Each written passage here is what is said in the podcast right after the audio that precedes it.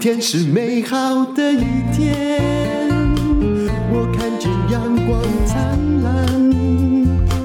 今天是快乐的一天，早上起床充满希望。今天我要讲的是情商。其实，如果你没有情商的话，不管你做投资，或者是你做生意，甚至你做一个上班族，基本上都是做不好的。那什么才是情商呢？我用我的老师彭凯平教授，那他出了一本书，在台湾没有出，叫做《活出心花怒放的人生》，在讲所谓的情商。情商或许跟你想的不一样。我们现在呃知道的情商都是丹尼尔·高曼哦。他叫做啊，他是《纽约时报》的科学的记者。他曾经出了一本畅销书，叫做《情商》，为什么情商比智商更重要？那引发了全球性的情商讨论，他卖了好几百万本哦。那所以呢，哎，情商变成了 EQ。事实上不是他发明的，大概是在一九九一年吧，啊，也是蛮晚的。美国的耶鲁大学的心理学家，也就是。现任的耶鲁大学校长啊，就是个心理学教授，叫彼得·萨洛维哦，他就指出了人类有一种社会的智力，它与我们如何处理跟别人的关系有关系。有些人特别善于理解别人的心情，也对自己的情绪有比较敏锐的觉知和理解。他们知道如何调动自己的情绪，来帮助自己思考问题、做出判断，也能了解各种情绪的意义，并且可以，呃，比如控制自己哈过度这个溢出来的情绪哦。所以这样的人呢，他们会活得更积极，还有更幸福。所以呢，严格来说，这沙洛维教授才是情商的真正发现者。那大家都知道他是呃 EQ 啊。那么，到底什么是我们需要在这社会上啊？如果你想要在事业上成功，想要当一个好老板，想要当一个好职员，嗯，需要这样的情商呢？呃，需要的情商到底是什么呢？我们等一下就来聊。那先来聊什么样的人永远不可能成功？其实没有情商，或者是。过度让溢出来的情绪控制是很可怕的。我曾经看过几个朋友，平常是个 OK 的人啊，面带微笑，彬彬有礼。可是呢，他们不太会处理情绪，只要遇到了某些事情，他在忍忍忍，突然有一天就啪就爆发了，而且爆发的时候是判若两人。你有没有遇过这样的人？其实很悲哀的是，嗯，我看到的。这几个朋友，他们也都从很好的大学毕业，人也还很聪明。可是，一直到了五六十岁啊，呃，人生还是这样子的毁灭掉了。为什么？不是因为他没有专业能力，而是因为他没有情商。那大家也许刚开始在忍耐你啊，你这啪一声发作的时候啊，觉得无所谓啊，而你觉得没道歉，大家也没事儿。可是，可是大概也没有过。不了多久，别人会从某个地方来报复你。当然，我自己也不是情绪智力很足够啦。啊。这小时候呢，呃，当我年轻的时候，也许也有一些公主病哈，动不动翻脸如翻书。但是这一切我很了解。如果你后来要日子过得平顺，你最好改过来，不然你一定会掉入一个问题，叫做我忘记了，而你还很在意。情绪的智力。包括哪些能力呢？第一个叫做自我的认知能力，也就是一个老成语，叫做自知之明啊。你可不可以在别人面前展示长处，也不要刻意去掩饰自己的欠缺之处呢？承认自己不好，跟别人求助，不是一个羞耻的事情。其实我。后来觉得在事业上遇到的最可怕一件事情就是你那北向，你的工北向，你卖地下给搞呃，那我曾经遇过一个。博士，他就是有这一类的问题。后来，只要他跟我提议什么样的 case，我都觉得最好离我远一点。怎么说呢？比如说要共办一个活动，好了，那中间我一直问他说：“请问你有没有问题？”他说：“没有，没有，没有，我这个招生很容易啊，怎么怎么怎么都都很好。”就到了要办的那一天，哎，你帮他找好老师了，比如他开的是一个课程。然后他却告诉你说：“不好意思，我们必须取消，没有人。”我说：“中间你不是都跟我说很好吗？”他说：“哦。”后来他就说：“不好意思，因为我是爱面子，呵呵，你爱面子就可以不把事情做好嘛。”所以虽然呢，其实他的个性算是蛮柔软的，但情商不只是指个性柔软哦。如果你善于掩饰缺点啊，一直到最后才来表康的话，那你就是自我认知能力实在不足。有时候呢，该求助你要求助，但你也不能全部都求助啊。其实求助这件事情是这样的。今天我跟别人求助，是因为我知道有一天我也可以回过头来帮忙你，所以我才求助。好，第二呢，就是自我的控制能力，也就是能够自我约束、妥善的管理自己的情绪活动，不是不发脾气，而是对自己的情绪有自律精神。就说你不能因为他。骂你三字经，你就把他杀掉嘛，对不对？这就是没有控制好。他骂你三字经，然后呢，你骂他三字经。我觉得基本上这还算是无聊，但是相当的还比较合理的这个状况。所以自我控，但会骂三字经的人，基本上就自我控制能力就不是那么足。那你可不可以自己呃写在纸上，然后把它烧掉呢？其实这也达到泄恨的效果了。第三，自我激励能力，也就是你要。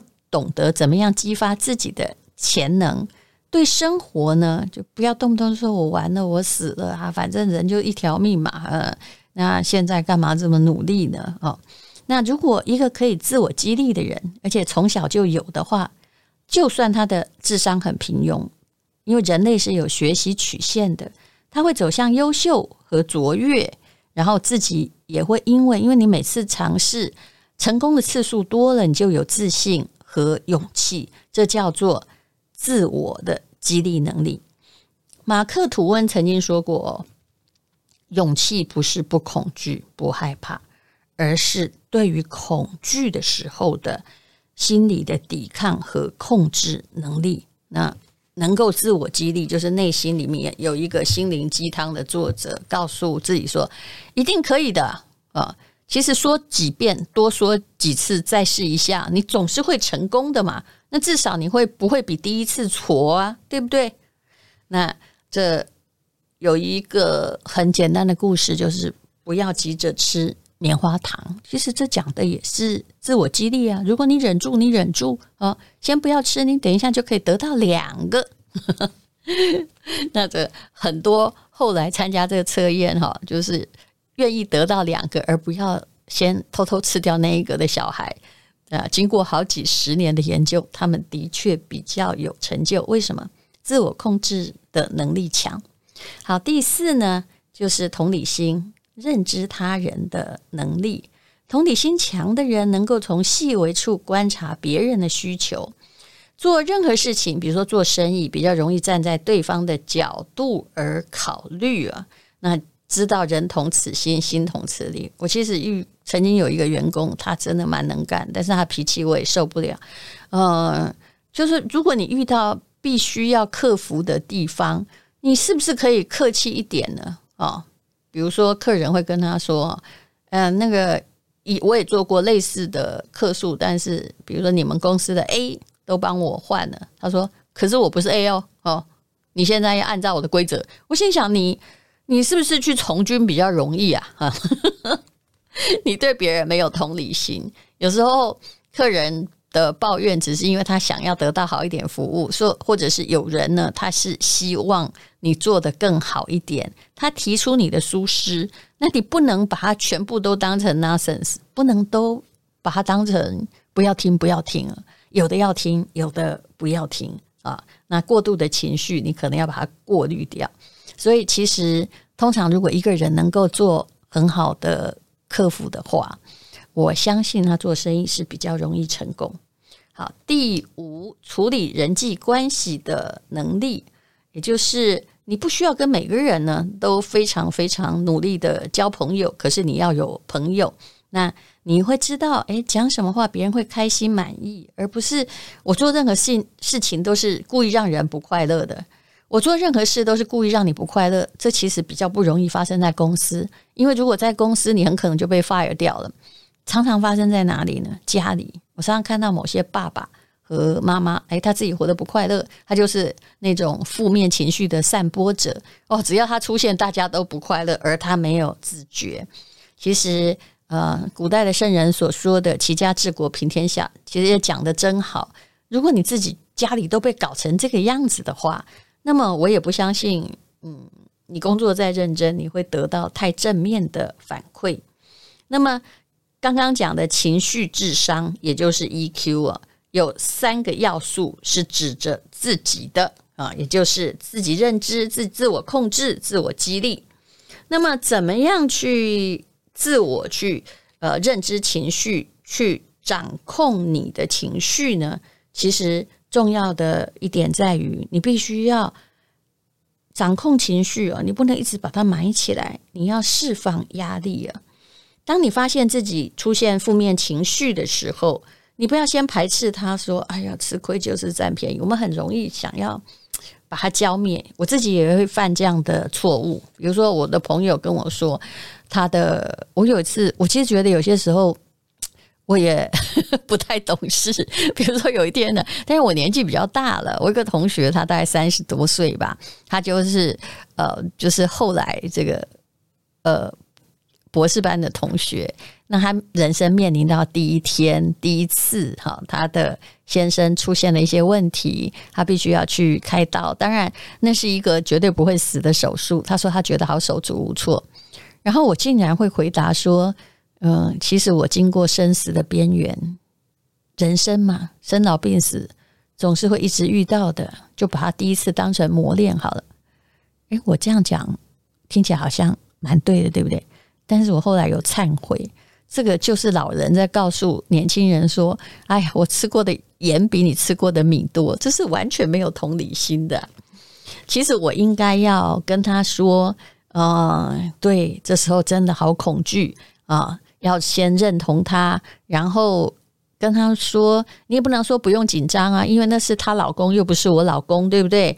可是应该是让他去发泄一下他的压力啊。也许你就传一个拍拍呵呵 的图片给他就好了。嗯，我的确是有反省，我有时候因为自己过的桥多，所以就没有体会别人走的那条路哦。那呃。有些人哦，啊，这是我的老师哈，心理学的教授说的，他很喜欢通过自言自语分散压力哈。他其实这也不错啦，也就是你你会说，哎，不好意思，我先离开一下，我需要冷静啊。那或者是深深说啊，跑到山谷里面去把那种怨气吐出来，其实这也是一种释放压力的作用。那么最理想的是什么呢？就是利用深呼吸啊，深呼吸可以激发副交感神经的活动。那你就，如果你真的觉得已经受不了，是压力过大，你就慢慢深深的吸气，让吸入的气充满了肺部。那如果你可以做腹式的呼吸的时候，感觉腹部在胀气，然后慢慢的吐气，这样呢，你就可以降低心率，那问题解决得了吗？没有，但是你改变了自己的认知。有时候啊，很多事情过了一天，甚至过了几分钟之后，就没有那么让人暴跳如雷，就没有那么的挡在门口像一面墙。它很可能在时过境迁之后会变成蚂蚁，不是吗？好，那么第二个就是说，其实，嗯、快乐是会传染的，怎么样？这个会让自己可以掌控你自己的情绪呢？其实我一向不太喜欢抱怨，因为抱怨呢会让你的怨气怨气越来越深。那么荷兰有一个大学的研究者，他发表过一个论文说，一个人感觉到快乐的时候，他的身体会产生相应的化学信号，化学的信号。他们是有效的沟通的媒介，也可以让另外一个毫无关心的人感受到这样快乐，也产生快乐的感觉。你看，你现在听我讲话，是不是觉得我正在微笑的讲话，或者是在哭着 哭丧着脸说啊，哎呦啊，哎，如果你用这种语气讲话，别人就可以体会到你的不耐烦。那情绪是有某一种冥冥之中的味道的。那你最好呢，用一个正向的方法去对待人生，用微笑的语气跟别人说话，别人也可以，这就是做好事了。别人也可以体会到你的开心。所谓的掌控情绪啊，其实每一个人都会说证严法师嘛，对不对啊？这个面对他，处理他啊，这个接纳他，放下他。其实我念的一定不标准了哈。就是很多事情已经发生了，你的确必须面对，不要去闪躲，闪躲的东西有一天才能够回来。接纳是很重要的，看清它才能够打败它。那在这里要讲个故事啊，曼德拉总统大家都知道，他是南非的人权斗士。得了诺贝尔和平奖哈，但他反抗白人种族主义，你知道他被关了二十多年了。他说什么呢？他说：“当我走出监狱，迈向通往自由的大门时，我已经清楚的意识到，如果不能把悲痛和怨恨留在身后，那么我往后还是会活在监狱之中。焦虑不可怕，可怕的是你。”都不知道你现在正在焦虑，被焦虑控制，所以你要学会接纳，然后去转化情绪。所以，呃，我也常常一直说，比如说你现在失业，你要假装没事，然后每天带着公事包去坐在公园里面，其实这是不对的。我觉得你还是坦诚一点，然后把你的焦虑哈不要渲染，但是告诉自己的家人说：“哎呀，这我现在已经。”没有工作了，然后不要去伪装，任何东西都不要伪装。呃，你万一其实你很在乎一个比赛，而你失掉了，我其实觉得不要伪装，比伪装来得可爱。不要先假装不在乎，有的时候啊，痛哭一个小时就没有事了，总比藏它。任何东西只要被藏起来，它有一天还会出现的，因为它。没有消失。那么，当然，人生会遇到一种状况，就是压力源其实不在你的情绪里。比如说，呃，新冠病毒引发的疫情，很多人的焦虑呢，呃，其实不是来自于病毒，诶，是来自于别人的行为。比如说，呃，我看过的就是那栋突然，呃，有一个。从国外回来的人，哇，大家就非常非常的紧张哦。其实呢，对于还有对于社会的新闻媒体散播很多压力。哎呀，比如说台北县现在有多少人啊？其实自己赶快喊卡很重要。我们要有一种喊卡的本领哦，远离这些压力源，然后不要一直在去搜寻同样的讯息。然后你知道讯息，你也无以抵抗啊，哦。那你不出门可能可以抵抗，但是你一直去调查，哇，谁谁谁可能有病毒？其实你只是在散布恐慌，而且这绝对不是人道主义啊！真正的你要保护你自己，要做的是，呃，不是去批评别人、攻击别人、制造紧张气氛，而是，呃，你可能还戴好口罩，或者你乖乖在家，这才是避免恐惧的方式。那当然，有时候我觉得。新闻呢，它真的是焦虑之源。我家很早就没有电视，所以不会无意义的打开新闻。否则我真的不明白。我每次看这个，嗯，比如说 CNN 啊，或者是呃日本的新闻，那个主播实在不需要用，不需要用这个语说话的语气来说，对不对？显反而显得很有权威。我真的不知道我们。的所有的主播为什么每次哈就声音很高亢，然后参加朗读比赛都要把那个猫咬狗啊、人咬狗的事情讲得非常非常的让他感觉到好像天天在发生大地震一样？如何去杜绝那些影响你情绪的东西？这也是很好的自主力。好，非常谢谢你收听人生实用商学院。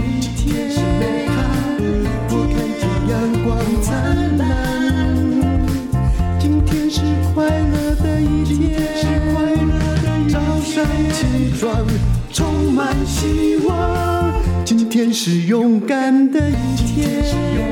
的一天，没有什么能够将我为难。